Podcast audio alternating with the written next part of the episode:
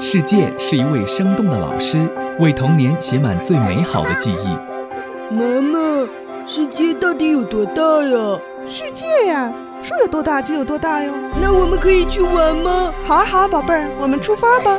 带着孩子去旅行，在异域风景里上一堂生动有趣的课，在旅途的美妙中收获不一样的成长经历。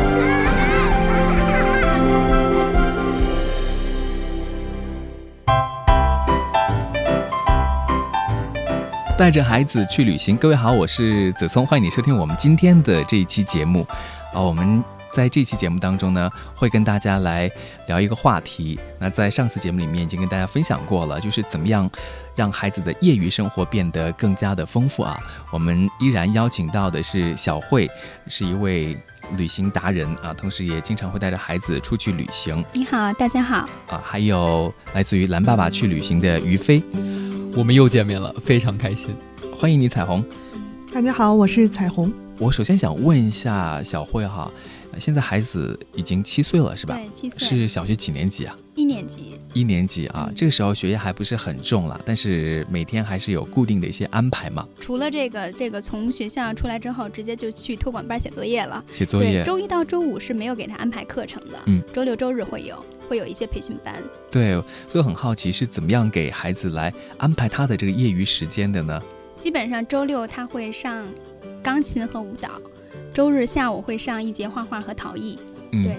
然后我一般那个我只要有时间，呃，周日或者说那个周末不上班，我还会安排带着他出去一次。就是比如说，因为自从参加了那个斯里兰卡那个活动，我就是蓝爸爸旅行的铁粉。对，因为他们在北京市内经常会组织一些，比如像三影堂，嗯，对，像那个这个去警察博物馆这个房管的一些活动，对我都会去参加。对，哎，像你自己会对什么样类型的活动感兴趣？刚才你提到了一些哈，体验方面的吧，我觉得都是在体验的这个过程当中会会学到一些东西，会更深刻。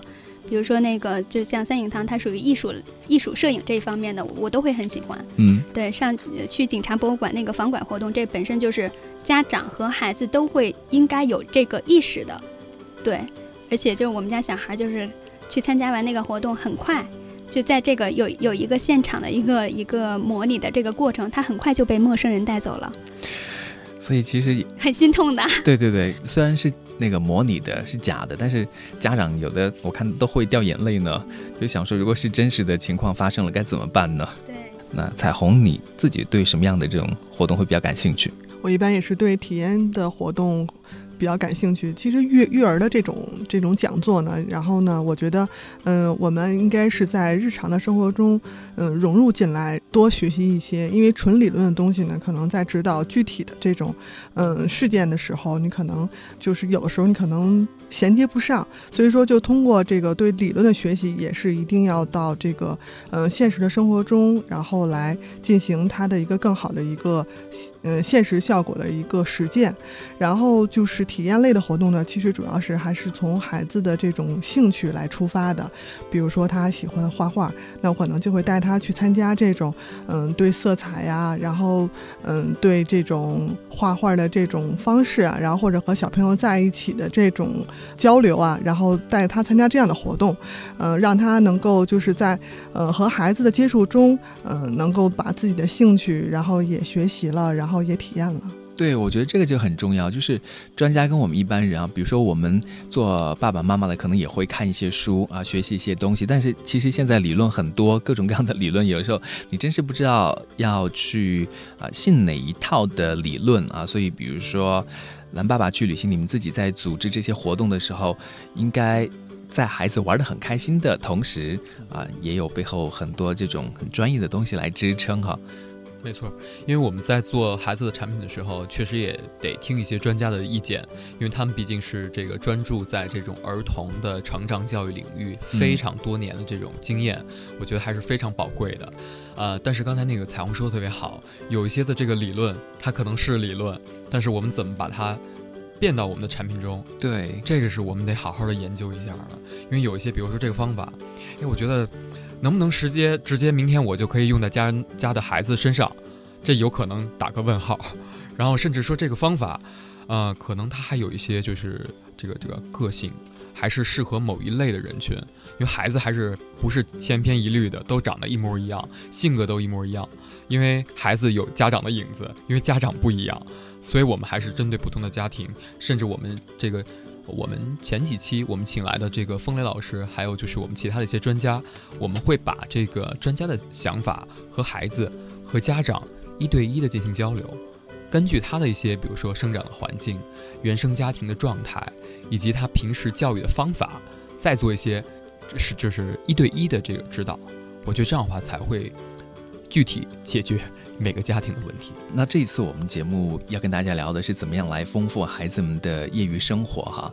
那除了那种长途的旅行到国外去的以外呢，还有很多这种短途的，还有一些在周末的一些活动等等。我觉得只要是对孩子有益处的话，可能小辉都会想办法去参加，对吧？对，没错。清明假期，我是带着孩子去参加了他们的库布齐沙漠徒步。沙漠徒步啊？对，没错。两天二十五公里，我们坚持下来了。我觉得对于成年人来说还好，二十五公里其实也还挺远的。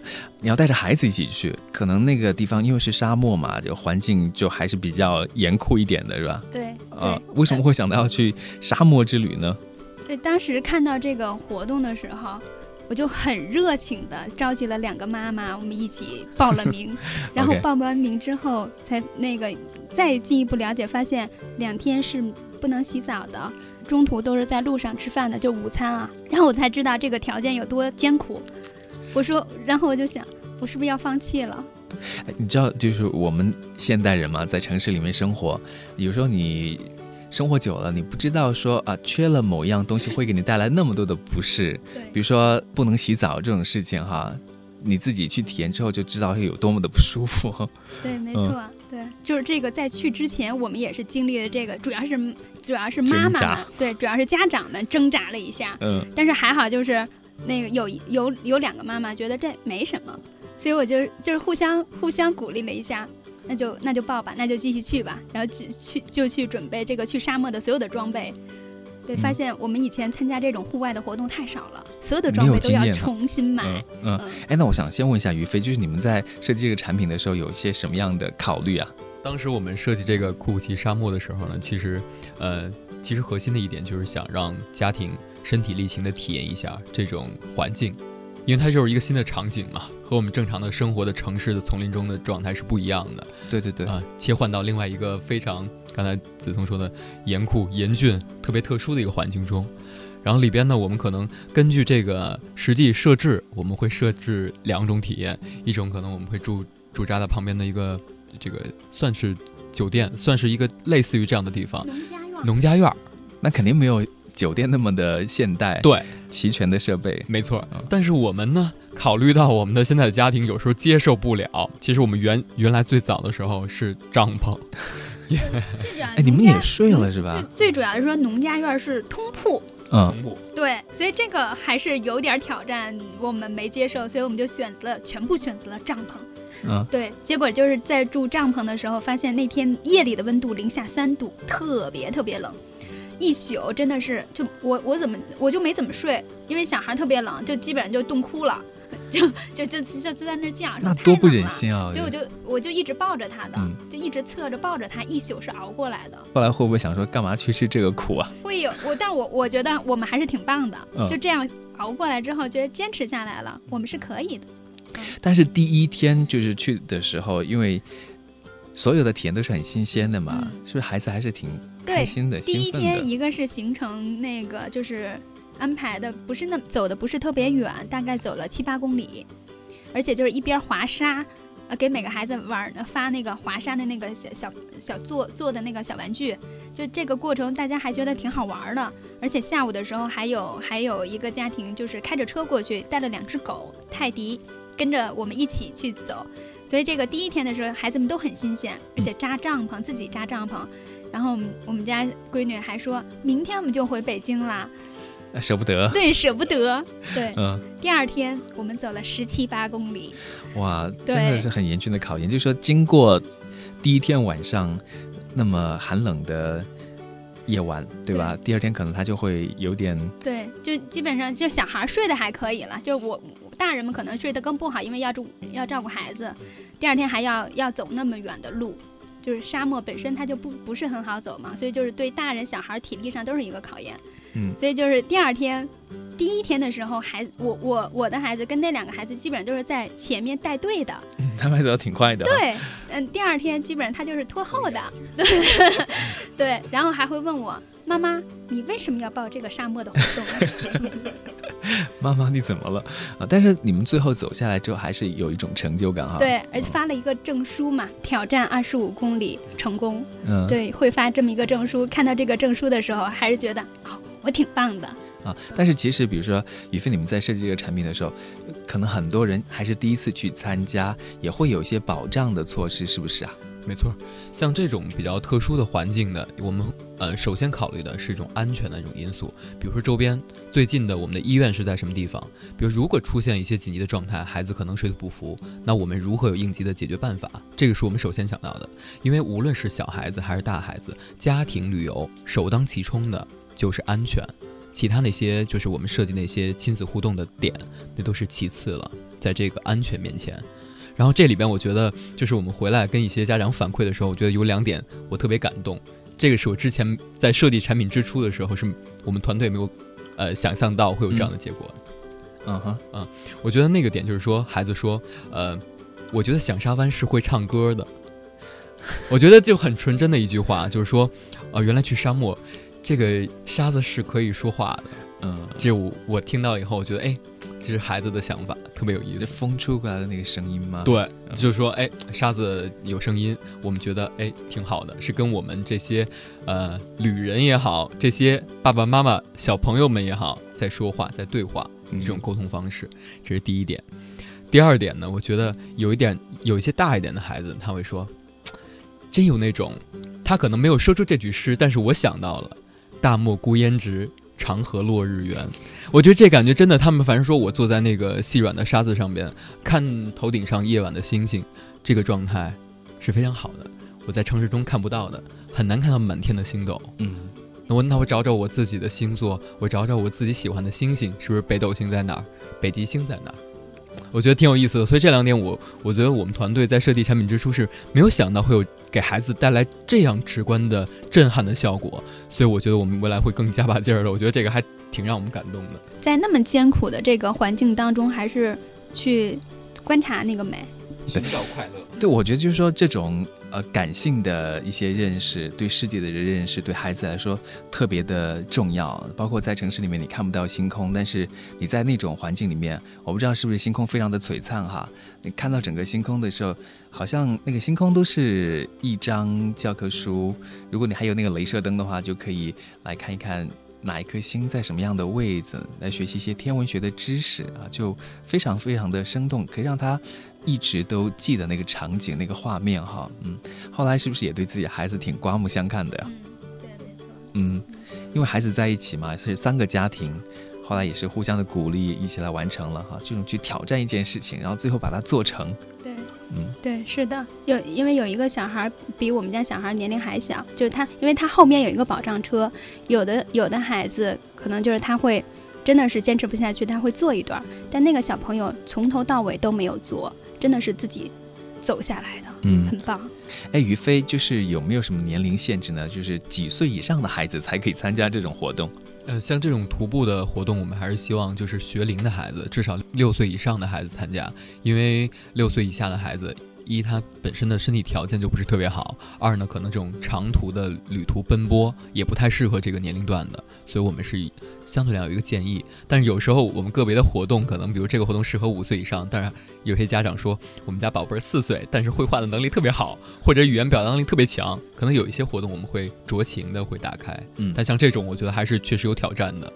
会这个劝说家长尽量的选择其他的产品，就直接用周末两天的时间就可以去参加了，是吧？没错，因为是离北京最近的一个沙漠，非常非常的近。啊，我觉得可以把这个推荐给大家，呃，特别是对于一些我觉得有些娇气的孩子来讲哈，有时候你去让他。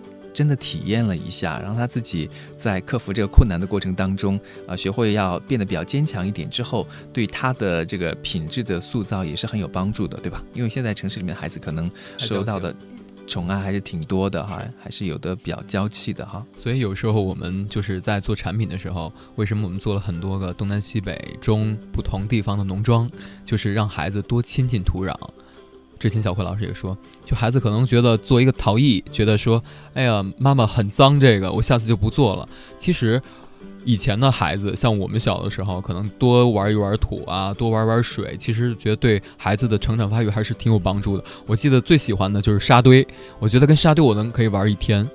所以这种东西，我觉得其其实孩子可以多尝试一些。像我们去这些农庄，孩子把手扎在土壤里边，去摸摸这些植物，去拔一拔这个这个这个这个呃，比如说瓜果梨桃，甚至喂喂小动物，这种亲近自然的状态其实特别好。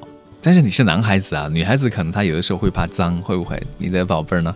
呃，他不怕啊，对，那挺好的哈。对他，他不怕。嗯，我觉得喜欢。对，像彩虹，你自己在培养孩子的时候是也特别注意，就说不要让他特别娇气，让他什么都去尝试一下。嗯，我我们家孩子其实他对这种就是用手去感知世界这个非常感兴趣。我记得我就是清明节假期的时候，当时带他到乡村去，然后他到了那个地方，真正的看到了那个羊群，然后特别多的羊。当然说就是比较遗憾，是因为当时那羊已经关在那个羊圈里边，但是他就。特别强烈的表达说，我特别想进去，我想骑那个羊，嗯，然后后来他在那个，就是因为呃乡村嘛，他都是那种土炕，然后他会就在那上边，然后有那个特别小那种窗户，然后从那个屋里边，然后带我们在外边，然后这样来互动打招呼啊什么的。然后他那个院子里会种的有一些植物，然后比如像还有那。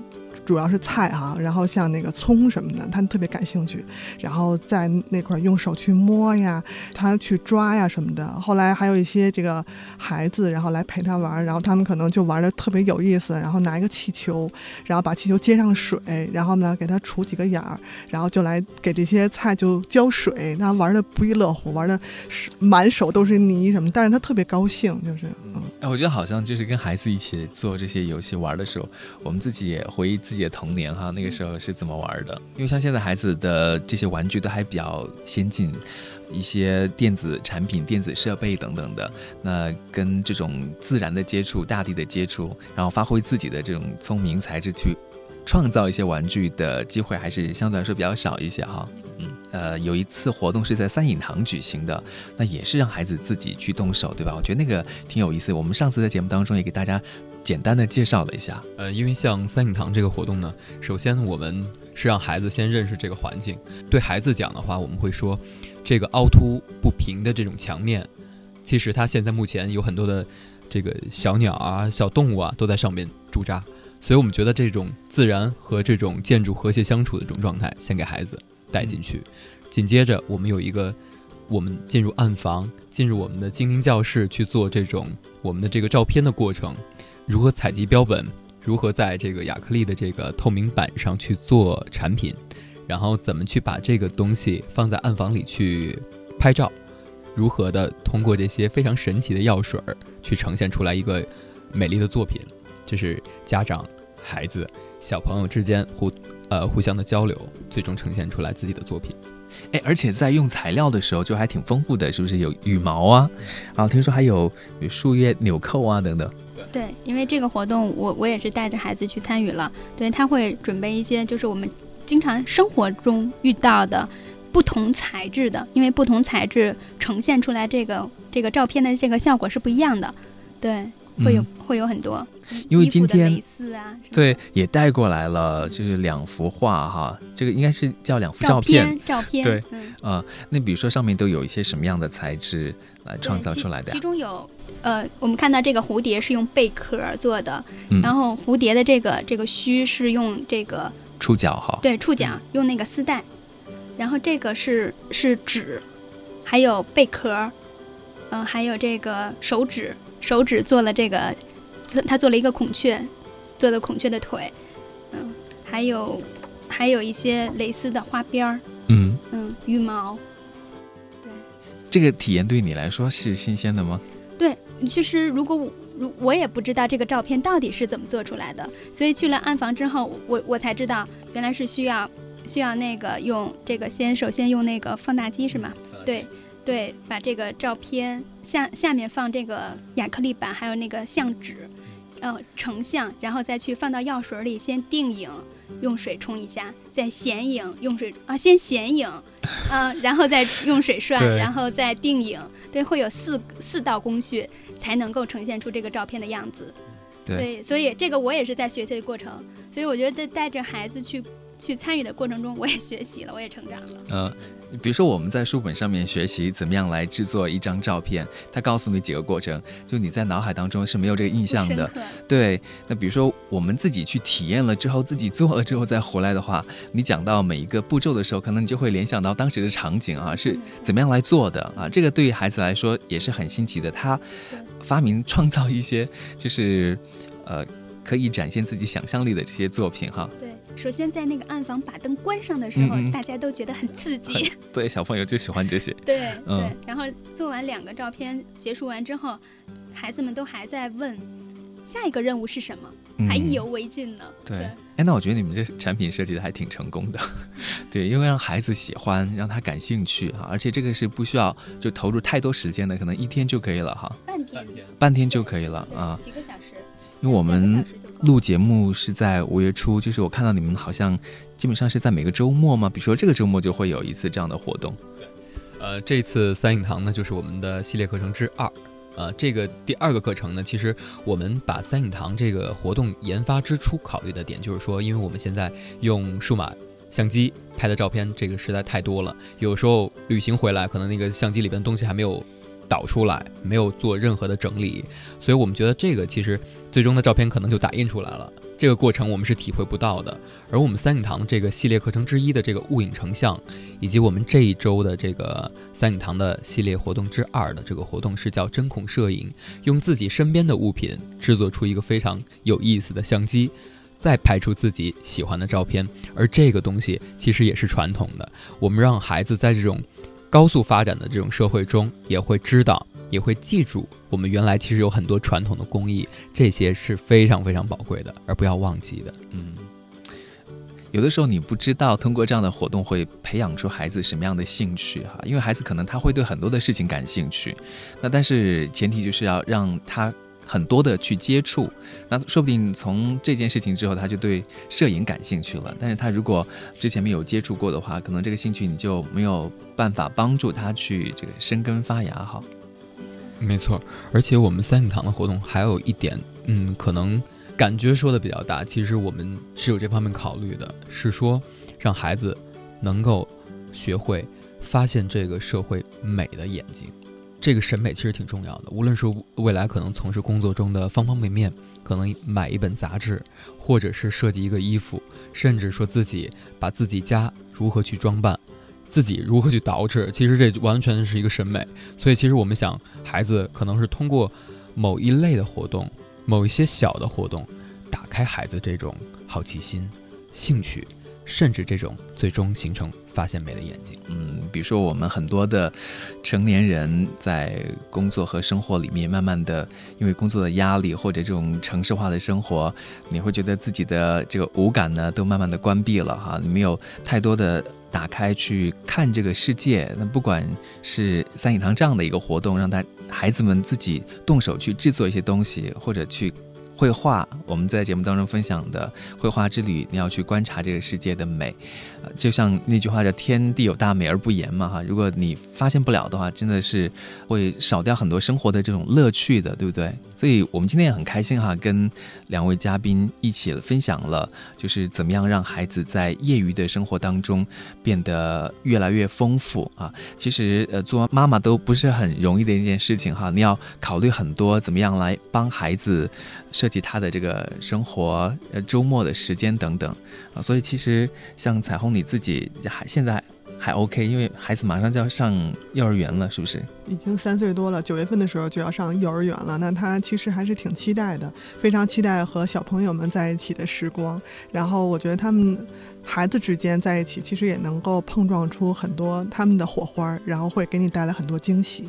我想问一下小慧哈，你觉得是不是对于孩子来说，能够保持他对各种各样事情的这种好奇心，呃，是特别重要的？你也会保护他对于。各种不同的活动，或者去参与任何事情的这种好奇心，都会去鼓励他做不同的事情。对，没错，我觉得这一点特别重要。怎么说？比如说，你会有些什么样的尝试呢？对我就是就一个是就是现在我正在做的，就是会我在我力所能及、能够时间允许的情况下，我尽量多的会带着他去参加不同的一些活动。对，比如说这个像现在蓝爸爸每次组织的一些活动，我都会我都会去去参与。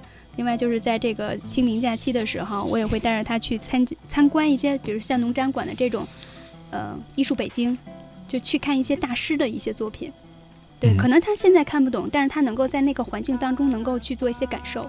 嗯哼，这些可能都是潜移默化的。对，我觉得潜移默化这几个字很重要哈，因为呃，说不定哪一个活动就触发了孩子的这种呃兴趣爱好的这种神经哈，就让他打开了对这个世界更多的这种认识哈。嗯，好，我们今天很高兴。请到了三位嘉宾，分享了那么多啊！当然也希望呢，在家长这个带领之下哈，教育之下，孩子可以更快乐的成长哈。今天再次的谢谢你，谢谢小慧来到我们的节目当中。嗯，很开心。嗯，再见。也谢谢于飞。好，再见啊！希望大家如果有机会在北京的话呢，都可以去参加一下这些活动，来体验一下啊。说不定参加了第一次之后啊，你就会发现孩子的一些变化，就会更多的带领孩子去发现这个世界啊！也谢谢彩虹，大家再见。好，我们下次节目再会，拜拜。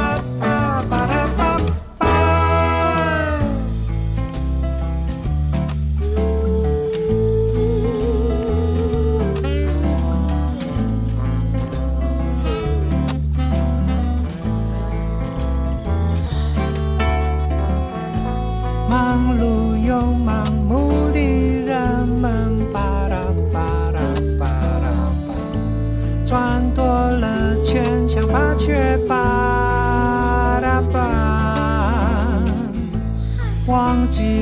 慢生活容易巴拉巴巴拉巴拉，无法满足情绪就变得巴。